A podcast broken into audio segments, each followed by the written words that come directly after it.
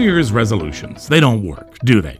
I mean, studies show less than 10% of us who make one won't follow through more than a couple of weeks. But how about our children? I'm Kevin Frankish. Perhaps we could use this new year as a chance to make resolutions for their mental health that we can help them follow through with. According to the report Raising Canada, published by Children First Canada, the numbers are alarming. One third of children in Canada don't enjoy a safe and healthy childhood. One in three Canadians has experienced abuse before the age of 15.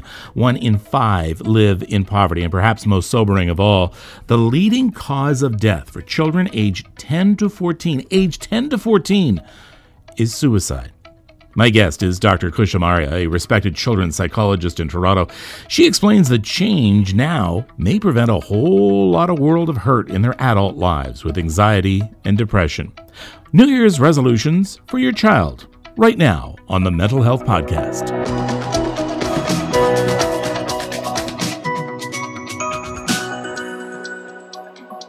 Well, hello, Dr. Amaria. It is so nice to talk to you again. Well, thank you very much for having me here. Well, tis the time that we all speak of New Year's resolutions, losing weight, being better with money, whatever. But we always associate resolutions with adults. I want to talk about the possibility of New Year's resolutions for kids. Is that a possibility? Absolutely. Um, you know, our, our kids are paying attention to us. So if we're talking about New Year's resolutions and we're talking about ideas for 2024, they're listening. Well, that's good to hear. And I'm going to get to that in just a moment. But first and foremost, I really want to address mental health in relationship to our children. It, it's interesting that we take them to the dentist religiously. We make sure they brush their teeth every single night. Um, we take them to get new eyeglasses if they need them or eye appointments at least. We do so much for the health of our children, but there's very little that we do to promote their mental health and their mental well-being. Is that a fair statement? I, think so. I think you know there's um, a, a, switch, and I think the direction in the education system to talk more about mental health amongst young people. I'm surprised how often. Um, you know, a 15 year old sitting across from me um, has said they know that they need support, that they've gone to their parents, say, I'm struggling and I need some help. And so I think our young people are quite educated on on mental health, but they also don't know how to navigate the systems. And us as adults, we have to figure out how to advocate for that and navigate a really difficult mental health system at times. And the statistics tell us that when we um, suffer from depression and anxiety later in life, that most often the initial traumas, the triggers, actually happen in our childhood. Yeah, I, I, think another way to put that is when we ask um, adults about the onset of their anxiety symptoms and depression, about anywhere between 70 and 85% will say, I can tell you it started during my adolescence. It's, it's not always a clear trigger, trauma, stress. Um, if it was that simple, I think we would know exactly is at risk.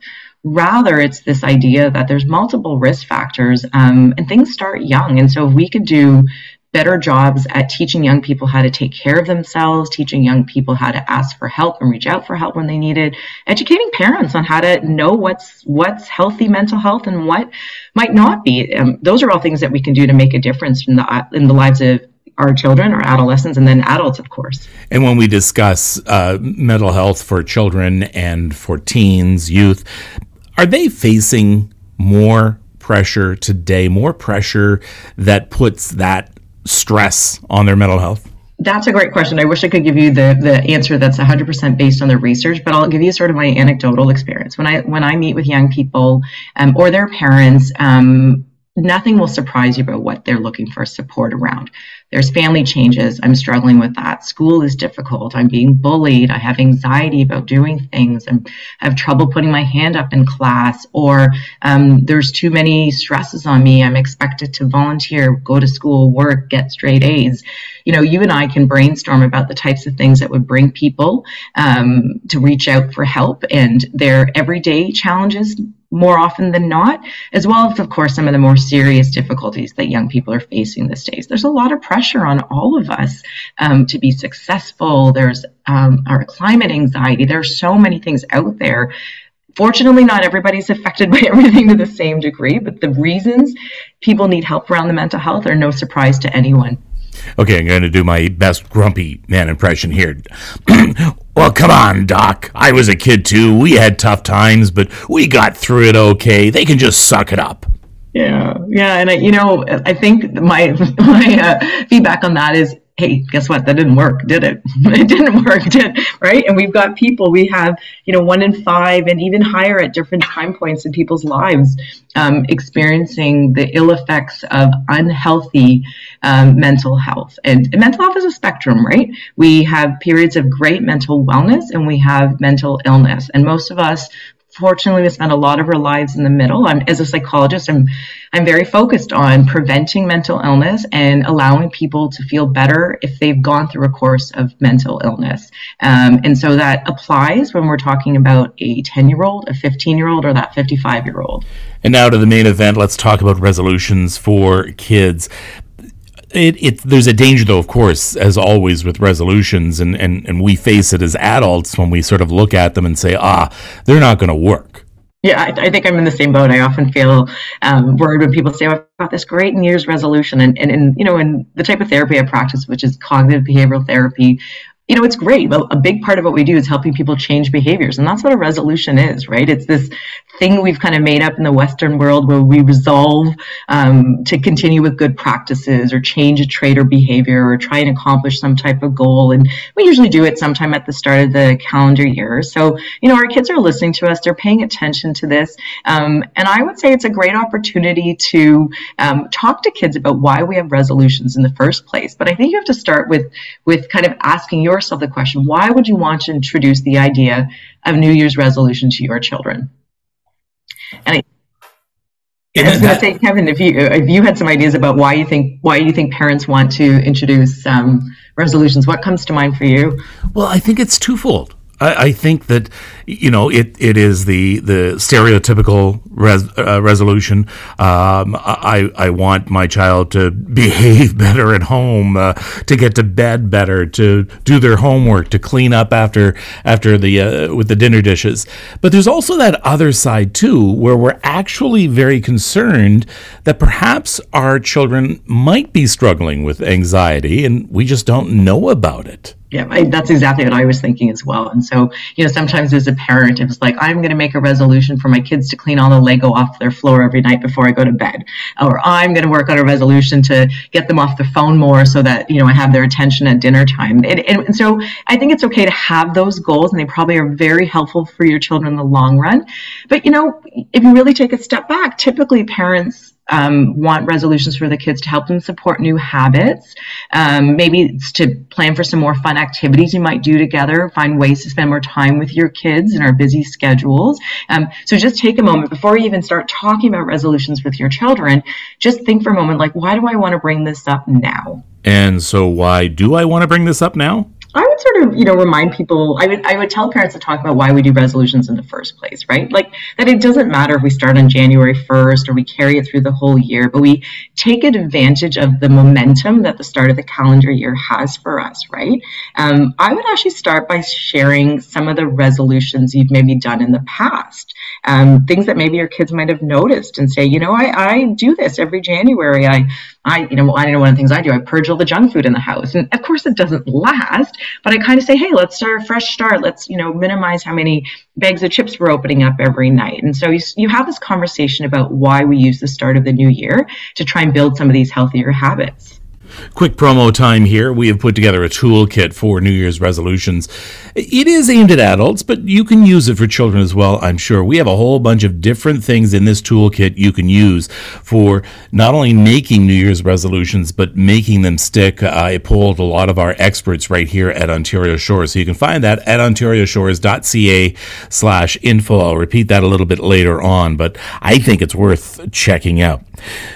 In that uh, toolkit, you're going to find a, a chart called the SMART goal setting formula. And it, it helps you to make decisions. And, and I hope you check that out. So, Dr. Amaria, let's talk about what is reasonable and achievable when it comes to goal setting or resolutions for our kids. Oh, I love that idea, reasonable, achievable. And I wish I could just tell you one, but and I like the idea of the SMART goals, but I actually think where to start, let's think about some of the themes, right? When we're thinking about young kids, you think elementary school ages, um, they might actually quite, they, they really do understand what a goal is, what an intention is. They're naturally facing goals and habit building all of the time. Um, and so with young kids, I would say, like, what's their domain?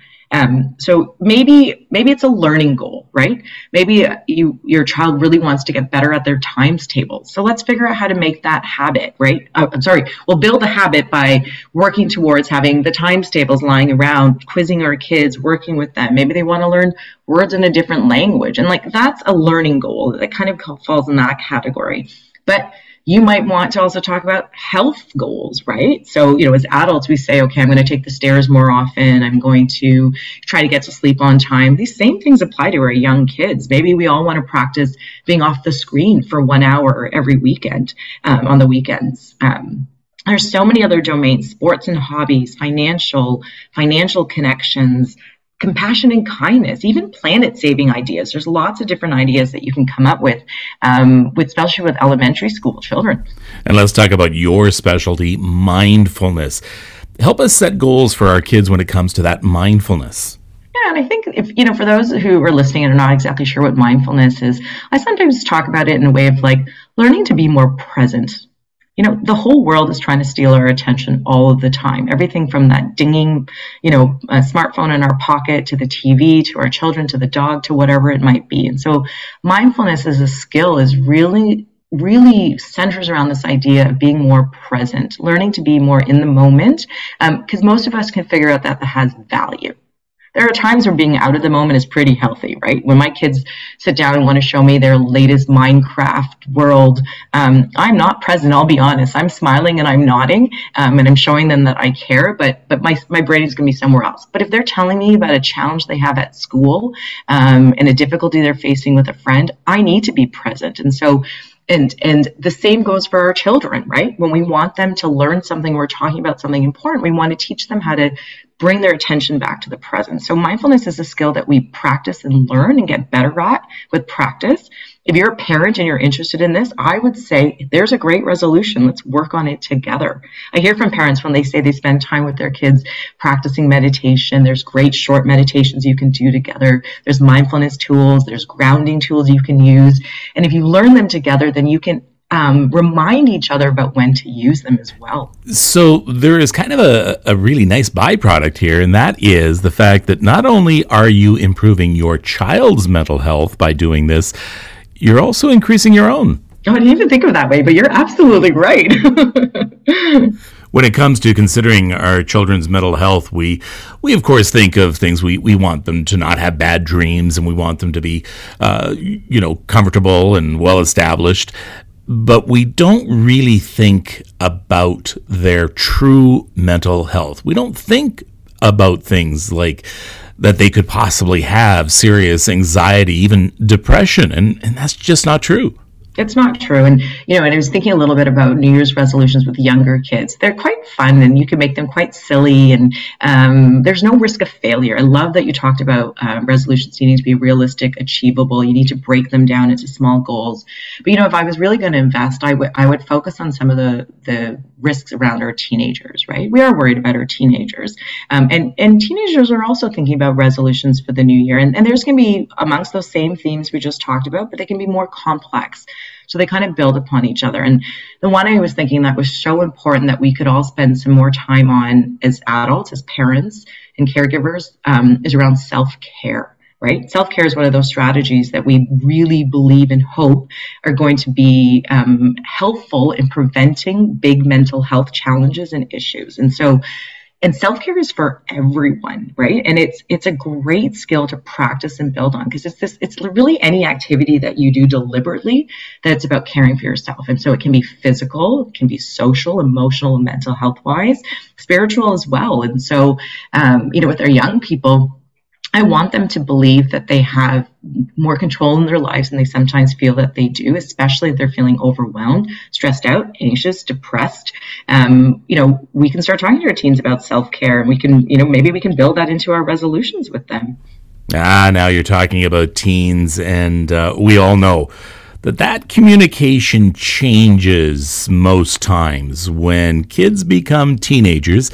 We almost feel as though we don't know how to talk to them. And I think the, the situation is, is kind of reversed as well, that they don't know they can talk to us as well.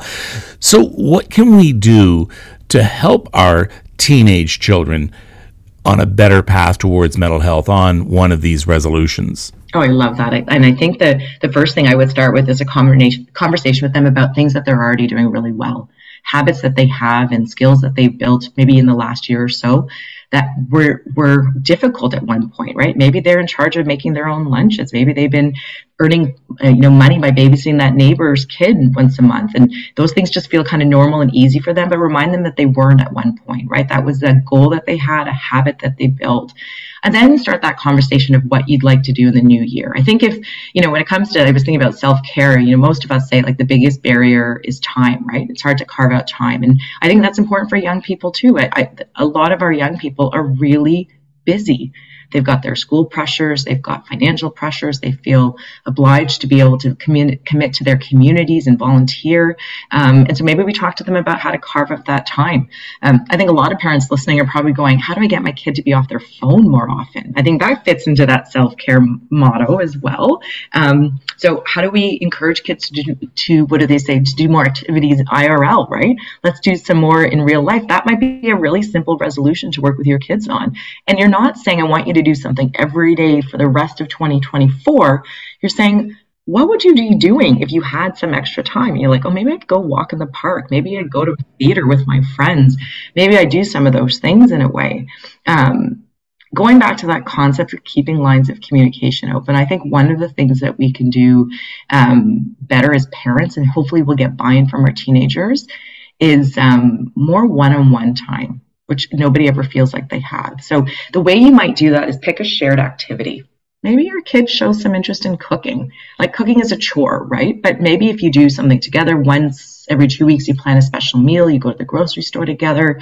Maybe your child says, you know, like, I'm ready to take this risk. I want to join this club, but it's across town and I don't want to take the TTC. Da, da, da. Say, fine, I promise to drive you.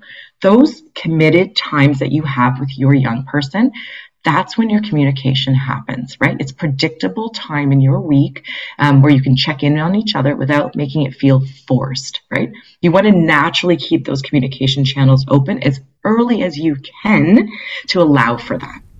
I hope that parents are reading to their to their younger kids, especially still. And I was thinking that this might be a good way to, to sort of mix mindfulness in with a bedtime routine. So if you're reading them a story, why not get a book? I was I was going through a bunch of books just before um, I was speaking with you, uh, and I found a great one. It's called After the Fall: How Humpty Dumpty Got Back Up Again. It's by Dan Santat, and it's about Humpty Dumpty, of course, falling off the wall and facing fears to to try and overcome that and get back up on the wall. So it's kind of a, a nice way to use this time while at the same time sort of enforcing a resolution of mindfulness and facing fears. Absolutely. Of course, so such a proponent for reading. We know that reading that really helps with their literacy over time with young kids. You know, with your teenager, it might be like, let's pick a next Netflix show we're going to watch together. Gives you that opportunity to have conversations about what you're watching, or even just ensure that you're both seeing the same things, things that are relevant to your young person. And that 20 minutes, that half hour, it's shared activity. There's a planning element. There's a commitment, right? Showing your child that they matter to you, that this time in your busy schedule matters to them. These are the types of things that we we do to show our children self care matters. Um, uh, and they're great. They're great to do together. And I think they keep that communication open, right? There's this real risk of sometimes living these separate lives. Um, for good reason, right? We have to be able to put food on the table and do all these other things, but it doesn't take much to stay connected. And, and I think that's a great thing we're reminded of um, this you know in the holiday season the start of the new year's about our connections. Um, but we can do the same with our families.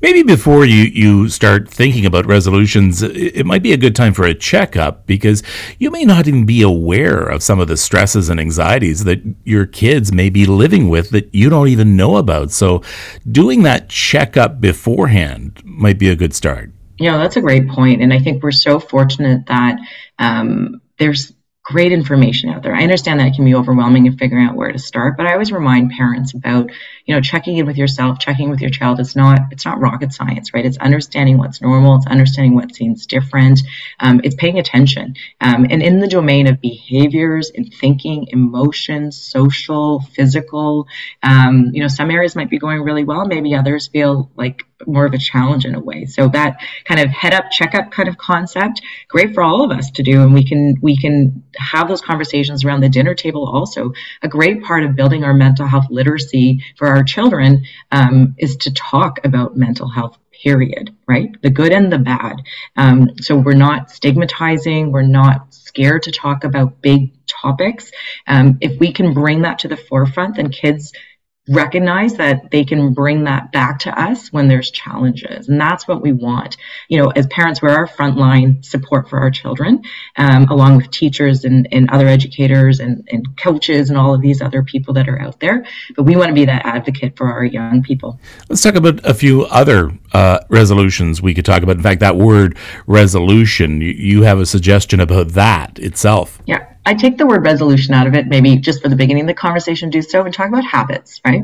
You know, we all kind of get the idea of building a habit. We we ha- we have these things that we do every day that we don't have to think or worry about. We all brush our teeth. Maybe we want to floss more, but we all brush our teeth. We do these habits. Usually, resolutions are around a goal. The goal is I want to lose weight. The goal is I want to be healthy. And so a goal is lofty and hard to achieve because there are so many steps along the way. So the habits are the things that get us closer to our goal. So maybe the habit, if you want to lose, you know, be healthier, is less junk food in the house, one dessert a day, taking the stairs, you know, and so that can help us with habits. And there's a lot of literature on how to build habits, right? It's it's actually kind of funny when you talk about it. And as a psychologist, it's not really rocket science by any means, but to build a habit, you have to pair existing behaviors with what you're doing. So if you want your kid to floss their teeth after they brush their teeth, you got to have the floss on the counter and you got to have some kind of pairing of that activity. You have to have rewards for things. You have to build small steps along the way. Um, we have to tell other people so that we're more accountable. And actually, one of the things we have to do, we have to track our successes. A big part of cognitive behavioral therapy is around monitoring our moods, our behaviors, um, and, and, changes. And so we don't often know if we're succeeding or failing or need to change something up if we don't pay attention to it. So, you know, like noticing that your child is flossing or noticing that your child has got to bed on time, you know, five days of the week, those are great ways to reinforce a habit while working towards that bigger goal for yourself and for your child. You know, as a parent, we, we often question okay, is this normal childhood behavior that's happening here, this tantrum per se, or something like that? Or is it something that needs to be taken a little more seriously, perhaps uh, seeking some professional help? So, how do you know when you've crossed that line? Absolutely. And so we always talk about, we think about crisis and safety first, right? So when young people um, feel like there's a real risk, that's an immediate. You need to reach out for help. That's where we have distress lines, crisis lines, um, great places like Ontario Shores. Um, as well, we need to also be paying attention to what what is normal, right? It's hard to know if there's a change from normal if we don't really know what normal is. And so I always think about those domains: behavior, emotion, thinking, social, physical. Um, and so understanding what's normal for a young person, um, and you're the expert as that as a parent, and looking for changes from that. So change will come in, it'll be here and there, it goes up and down. There's no linear path in that way.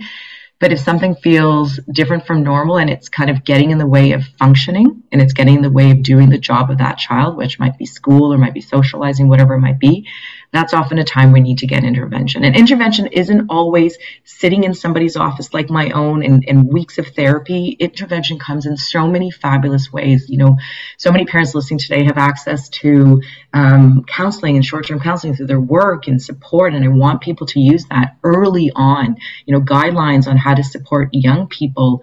Um, so we look for changes in behavior. Two weeks is usually what we, we tell people when it seems to be kind of like stuck. Um, in certain domains, but uh, don't wait too long, right? If you think your your child needs help, sometimes it's a conversation, maybe it's reaching out and doing your own research, and other times it is more intensive kind of connection to somebody else. Dr. Khush Amaria, Senior Clinical Director at CBT Associates, cbtassociates.com. Thank you so much for this, and have yourself uh, a happy and wonderful new year. Thank you. Same to you and to everyone listening. Don't forget to check out our New Year's resolutions toolbox. Good advice from mental health experts here at Ontario Shores, including making workable resolutions, not only for your kids, but for yourself using the SMART goal setting formula.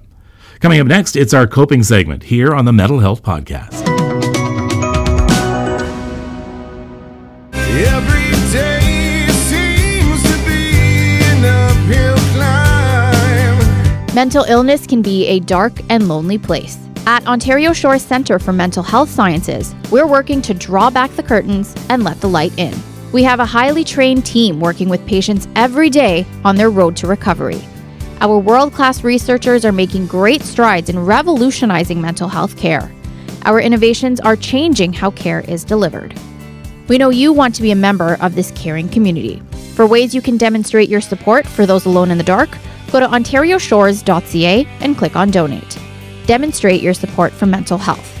Join the Ontario Shores family and champion for a change. I know the path we walk together begins and ends with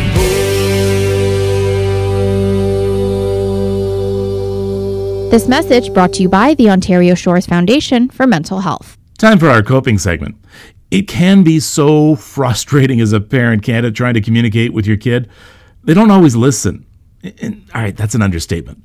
Well, one of the most effective ways you can communicate is so obvious, but we fail to see its importance and effectiveness. So, one of the best coping mechanisms for you and your child is to play with them. Never mind the educational games or STEM activities, they are great, but just play. Play dress up, have a tea party, draw a picture, play tag. KidsHealth.org says these activities are so much more than just fun. They help kids and teens feel positive emotions that can often offset stress. And here's the thing it can also offset stress for you as well. Make time to play. And that's this edition of the Mental Health Podcast. Remember that if you are in distress, there's a new way to reach out in Canada. Just dial 988, no judgment, just an ear to listen and a voice to help point you in the right direction. I hope 2024 is a mental healthy year for you. Until next time, I'm Kevin Frankish. Please don't forget to subscribe to this podcast. Take care of yourself and take care of each other.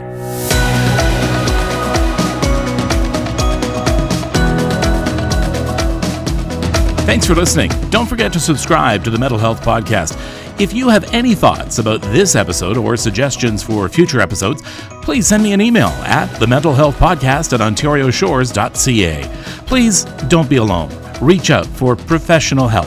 For more resources and advice, check out our website, ontarioshores.ca. The Mental Health Podcast is a production of Ontario Shores Centre for Mental Health Sciences. I'm Kevin Frankish. Take care of yourself and take care of each other.